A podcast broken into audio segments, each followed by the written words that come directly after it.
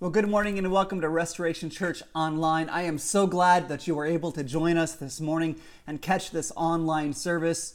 No, we have not moved back to all online. This is something that we started last year. We're on the Sunday between Christmas and New Year's. Uh, we've moved to an online service. That way, we can just honor our volunteers uh, and on the staff and all the people that go to make a Sunday service happen. It's nice to be able to say, hey, we love you. We recognize this is a busy week. We want to encourage you to stay home and worship with your family. And uh, so that's why we're meeting online today. And I am so glad that you have chosen to worship with us today. Uh, thanks for joining us. I want to show you a little piece of history. Listen, if you are a, a, younger person, maybe in your teens, this might seem completely foreign and Greek to you. Uh, it might be hard to believe. If you are an older person, you might actually have one of these still around that you use, or it might bring back fond memories.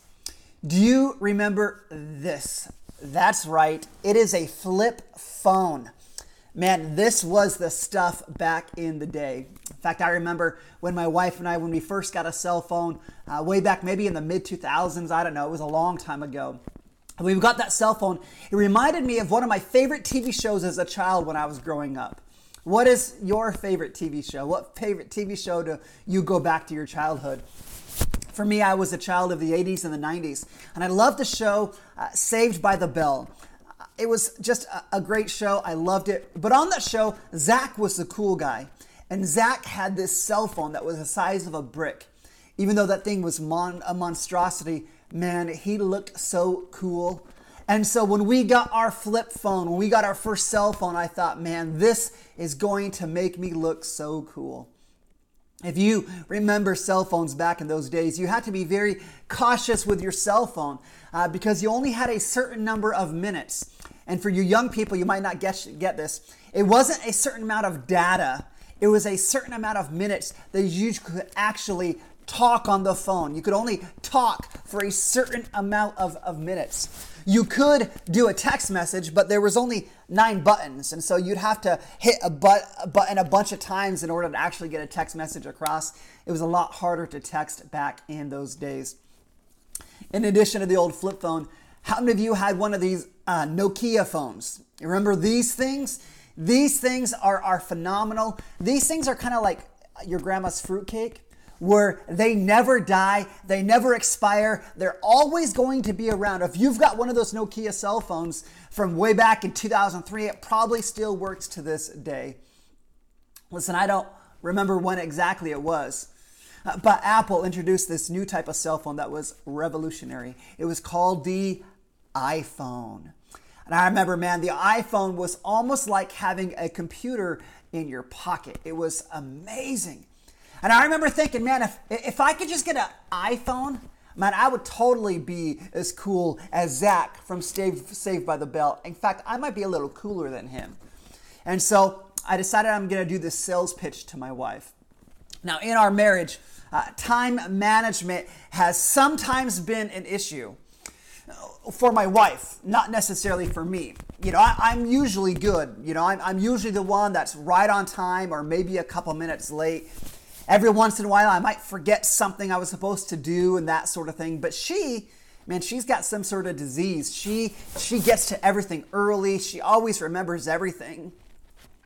So it may just be that my lack of being on time and my sometimes forgetting things has caused tension in our relationship. And so my sales pitch went something like this. I said, "Listen, honey, if we if we spend 2 months worth of our grocery budget, uh, begin again, it's all about priorities. That makes sense. If we spent 2 months of our grocery budget to buy me an iPhone, just think about how organized I will be. That iPhone has got this new digital assistant named Siri. And I said, honey, just, just imagine, just imagine, Siri will help me be organized. Siri will help me with my schedule. I'll be on time. I will never forget anything. Because, you know, a cell phone is going to make me better. It's going to make my life full and complete, and I'm going to be just right. Somehow, I talked her into it. I got a cell phone. And let me tell you how that iPhone changed my life. Man, I can't tell you how many hours I have invested in crushing candy and flinging angry birds at buildings. Who knew that you could spend so much time on social media looking at memes and watching puppy videos? They're amazing. Who knew? And Siri? Siri is awesome. You can say, Hey Siri, tell me a joke, and she will tell you a joke. It is awesome and amazing. And guess what? While the, the, the phone, the iPhone, has given me spurts of maybe improvement in my organization and my schedule, man, I still forget things. I still push time. It did not solve my issue, it did not make me complete or whole or anything like that. I want to bring this up because uh, this morning, here we are, we're at the end of 2020. In fact, I remember just a year ago, right before 2020 was coming, I sat down with some friends and uh, some pastor friends, and we're talking about, hey, we need to look at January. We need to talk to people about having 2020 vision, about challenging people to, to have good goals and plans and resolutions to make their 2020 the best year ever. And here we are at the end of 2020. I'm not sure 2020 has been the best year ever for many of us unless you invested in hand sanitizer or paper towel stock before the pandemic hit, right? For most of us, we would say this year has been an incredibly difficult and hard year. Whether you are a, pastor, whether you're a parent, an employer, a waitress, a nurse, a student, a child, this year we saw our life get turned upside down. We had family gatherings and vacations and schools that were just completely canceled. We saw jobs that were lost. We saw investments that were lost. We saw lives that were lost. We saw our routines upended. We saw stress heightened to levels that many of us have never experienced before. And that was just a result of the pandemic. On top of that, we also dealt with these race issues in our country this year that were just uh, prevalent and, and overwhelming. And we saw maybe the most divisive election in the history of the United States. In fact, as I was reflecting this past week, I found myself feeling and saying to myself, I found myself saying, you know what? We just need 2020 to end. We just need this year to end almost as if I was taking comfort that at 1159 on December 31st that all the suffering would come to an end. Surely next year can't be as bad as this year, right? But, but what if it is? We have no guarantee that 2021 is going to be better than 2020. What if 2021 is just as hard, if not harder, than 2020. See, we are so quick to, to hope that maybe tomorrow things will change. We're so quick to hope that next week or next month or next year our circumstances are going to change and then everything will be all right again. I mean, this is how humanity has coped with hard times since the beginning of time. This is how we, we cope. We are hope seekers. And so when life gets difficult, when life gets hard, we put our hope in our circumstances getting better, in our circumstances changing. In fact, this is one of the things that I love about the Bible. The Bible is not just a book written about how people a long time ago, how they related to God. The Bible is a lens into our hearts. It shows the reality of how we live and how we think and how we operate. And so throughout the Bible, when we see the people of God suffering, they're always looking for their circumstances to change to make it right. In fact, in the book of Exodus, the people of God, they are enslaved in Egypt. And they are just praying and longing for deliverance from that slavery. That if they can just be delivered from uh, the, the burden of being a slave in Egypt, then everything would be better and everything would be all right. And if you know the biblical story, you know what happened. God used Moses to go to Pharaoh and say, Let my people go. And God opens the door for the Israelites to leave Egypt, no longer slaves, leads them across the dry ground of the Red Sea as God stops the Red Sea. God feeds them with this food that comes down from heaven day after day. And you'd think, you know, God changed their circumstances, so the rest of the story is they lived happily ever after, right? Everything was perfect in their life, right?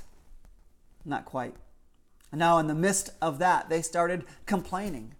Man, why do we have to walk all this distance? Why do we have to eat the same food day after day? Man, it was better for us to be back in Egypt where we could have some different types of food. There was a McDonald's and a Taco Bell and these different things. See, their circumstances changed, but it didn't solve the issues in their heart. It didn't bring them that peace and that comfort that they were longing for and looking for. And see, for so many of us, we have this thought that if my circumstances change, then I'll be good. If my circumstances change, then everything will be all right. If we could just return to pre pandemic life, if we could just get back to that, the health and the freedom and the income and the security and the social commitments, if we just get back to that, man, then we'll be set. But let me ask you just a, an honest question. I mean, if, if our circumstances do change, let me ask you this. When you think back to this time in last year, were you content with where you were last year? See, my guess is that for many of us, as we looked into 2020, we set some goals, we made some resolutions, we made some decisions to try and do some things different in 2020 because we wanted to improve our lives. We wanted some changes that we felt would make us happier, would make us better, would make us more fulfilled. Because, honest, if our circumstances change, we think they're going to give us the peace and the joy that we long for. But they don't. They don't. See, our problem is not our circumstances. Our problem is our forgetfulness. That we forget that this, no circumstance in this life will ever fully satisfy us, will ever bring us to completeness and, and peace. See, the prophet Jeremiah in the Bible, he understood this idea about how we as people we put our hope in circumstances to satisfy us and as a prophet jeremiah he confronted the people of god about this. He said listen if you are looking at your circumstances to satisfy you what you're actually doing is you're making an idol of those circumstances. So you're looking for those things to satisfy you and be the source of your joy failing to look at god to be your satisfaction, to satisfy you, to be the source of your joy in your life. And so, this is what Jeremiah said to the people of God in Jeremiah chapter 2, verses 12 and 13. He says, Be appalled, O heavens, at this. Be shocked, be utterly desolate, declares the Lord, for my people have committed two evils. They have forsaken me, the fountain of living waters, and they have hewed out cisterns for themselves, broken cisterns that can hold no water. You see, when we are looking to our circumstances to satisfy us and to fill us, fulfill us, and to, to bring us peace and to bring us joy, that's like we're looking at a broken cistern. We can try and fill that cistern and, and have it hold water, but because it's a broken cistern, the water is going to leak right out. It won't fill you. It won't that.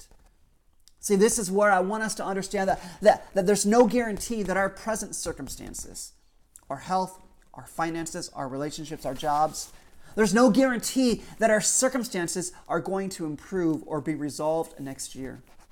There's no guarantee that a vaccine is going to solve these issues.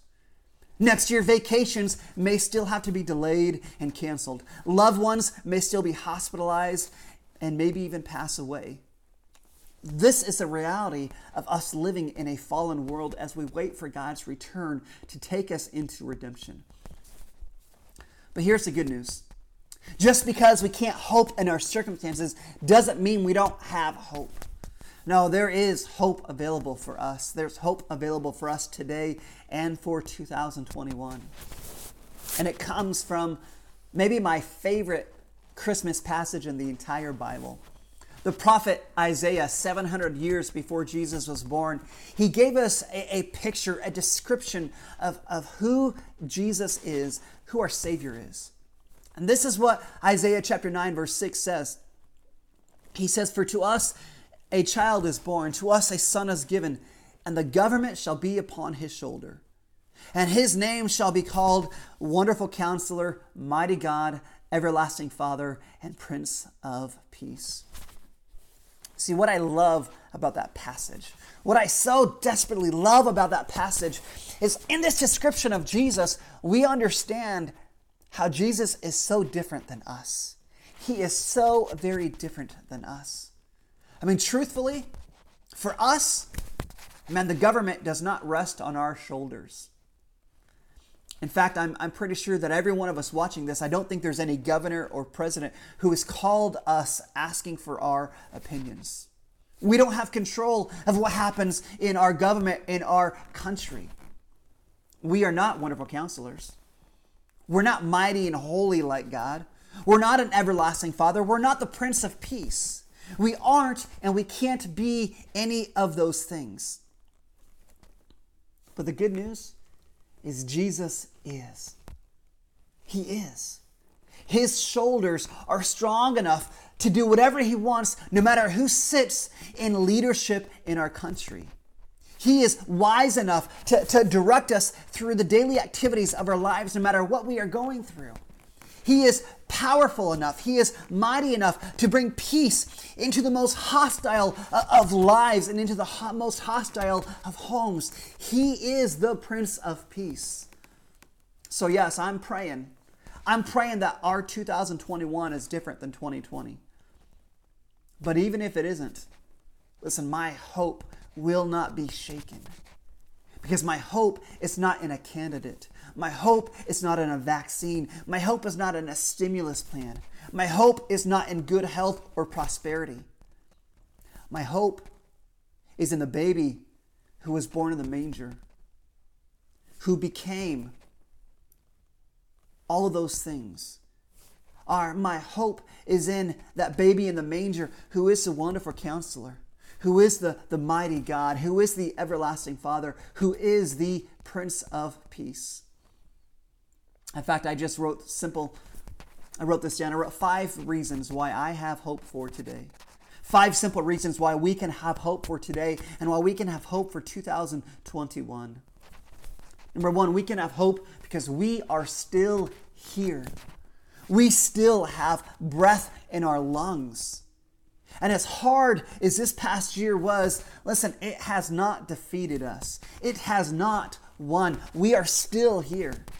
And if we are still here, then I gotta believe. If we're still here, I gotta believe that God still has a purpose and a plan for us.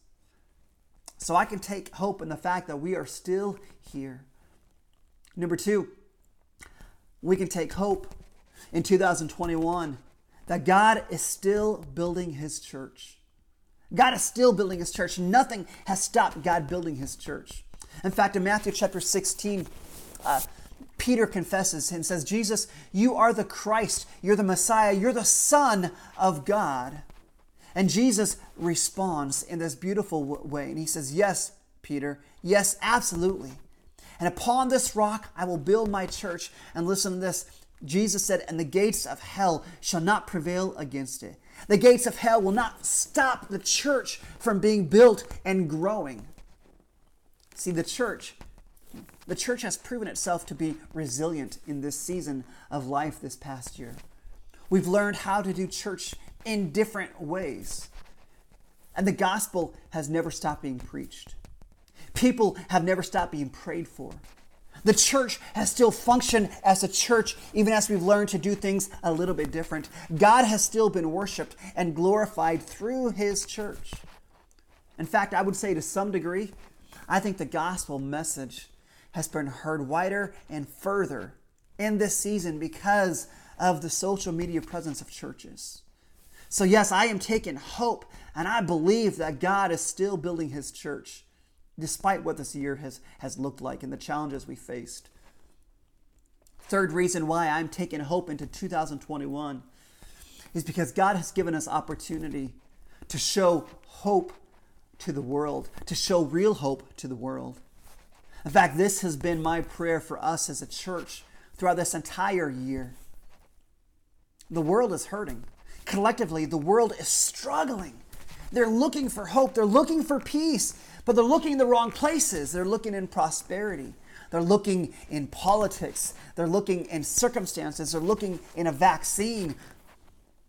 And they're looking in the wrong place because we have already said those things are not going to satisfy us, they're not going to bring us everlasting peace. But we, as a church, we as Christians, we've got the answer. The answer that will bring peace, the answer that will bring satisfaction, the answer that will allow people to be to, to rest and be satisfied is a relationship with Jesus Christ. Listen, church, Christians, the world needs us. The world needs us not to be arguing about politics and the pandemic and guidelines. The world needs us to point people to the hope in Jesus Christ. The world needs us to show that we have a hope in Christ, and that enables us to stand up and live every day with trust and belief that God is, is still at work. Fourth reason why I have hope heading into 2021 is because God is teaching us to depend on Him in a very practical way. In fact, the Apostle Paul, a guy who's pretty cool, he wrote a third of the New Testament. That's pretty awesome. He suffered with some unknown calamity in his life. We're not told what it is. He only describes it as a thorn in the flesh. And scripture says in Second Corinthians that Paul, he prayed and prayed and pleaded with God to remove this thorn from his flesh. But ultimately, the Lord replied to Paul, Second Corinthians chapter 12, verses 9 and 10. He said, My grace is sufficient for you my power is made perfect in weakness. And Paul says, Therefore, I will boast all the more gladly of my weakness, so that the power of Christ may rest upon me. He says, For the sake of Christ, then I am content with my weaknesses, with my insults, with my hardships, with my persecutions, with my calamities. For when I am weak, then I am strong.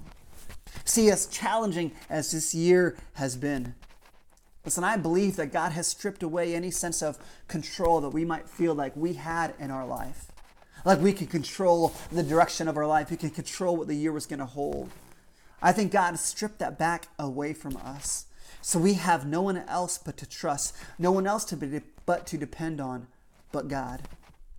Listen, I know for me, and I know others I've talked to, that this year has been an ability to, to step back and assess areas of our heart that we've held on to, that we haven't given control over to God. Areas that we've said, okay, God, you can be here, but God, I'm not going to give you this.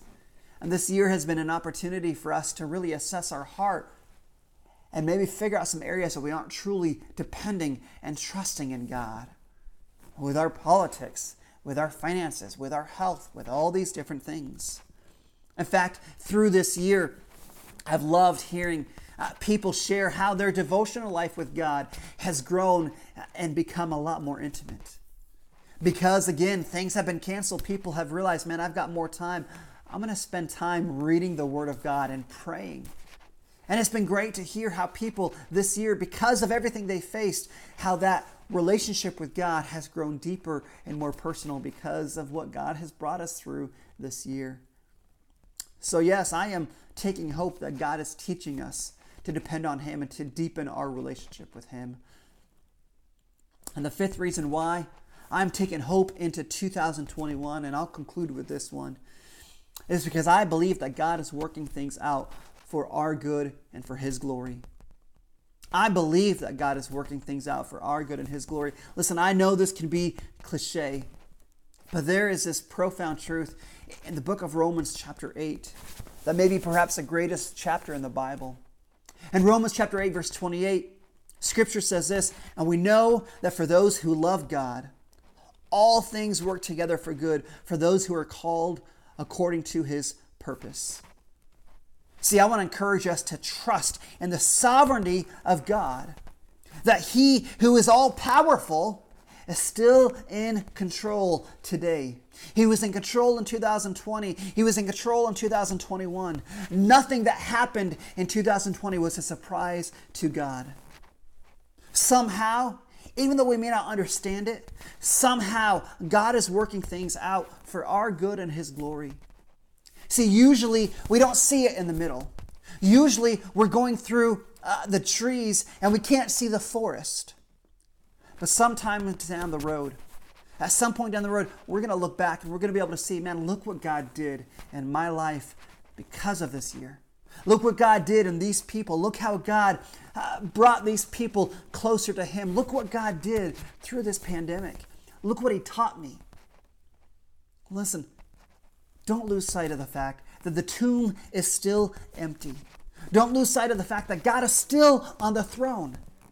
That the God who raised Jesus from the dead, He is still on the throne. And that God who is all powerful, we know He's sovereign, He's in control. And I do believe that He is working things out for our good and for His glory. And there's so much hope in knowing who He is. That He is, that He is our everlasting Father. That He is our mighty God. That He is our Prince of Peace. Listen, I'm praying that 2021 is a great year. I'm praying it's a great year. Not because our circumstances are going to get any better. Not because our circumstances are going to change, because they might not. But I am praying and I believe that 2021 is going to be a great year because God is still God. Because God still loves us. Because God is still redeeming us. Because God is still at work in our hearts and in our lives and in our families and in our community and in our country and in our world. And I have hope for 2021 because Jesus is still a wonderful counselor, our mighty God, our everlasting Father, and our Prince of Peace. Would you pray with me? God, just want to thank you for just your grace. God, I want to thank you that in the midst of a, of a difficult year, that God, you have not changed. You are still the God who loves us. You are still the God who loved us so much that you sent your only begotten Son it's just your only begotten Son to go to the cross for us so that you could have a relationship with us. God, I pray that you would help us not to make an idol of our circumstances. God, we do pray that 2021 will look better. We pray that circumstances will change. But God, I pray that we would not put our hope in our circumstances. God, I pray that we would put our hope in you. I pray, God, as we think about 2021, that we wouldn't have our conversations being about, man, I hope these things are better. God, I pray that we would have our conversations centered around, listen, my God is great. My God has carried me through 2020. My God is still active and alive and living today. So, Lord, I pray for us listening, for all those listening today, that, Lord, we be challenged on where we're putting our hope. We be challenged to, to see are we putting our hope in our circumstances? a cistern that is broken, that cannot hold water. And God, if we are putting our hope in our circumstances, God, that we would confess that before you. And God, we would see you for who you are. That you are, that you are who you say you are. You are the wonderful counselor. You are the mighty God, the everlasting Father, the Prince of Peace. So, God, I pray that we'd put our hope in you, knowing, God, that you are still alive and active. And God, the fact that we have breath in our lungs today is reason to hope, to know that God, you are not done with us. You have a plan and a purpose. God, that we can have hope today and into 2021 because, God, you are still building your church. The gates of hell and no pandemic and, and, and no election and nothing can stop you from building your church, which we are a part of. So we have hope because of that. God, we have hope because, God, you've given us opportunities to show the world what difference a relationship with you makes. Lord, I pray that we would take that serious to show people how a faith in God, a hope in God, makes a difference in our lives. God, we have hope in you today and into 2021 because you are teaching us to depend on you and to deepen our relationship with you.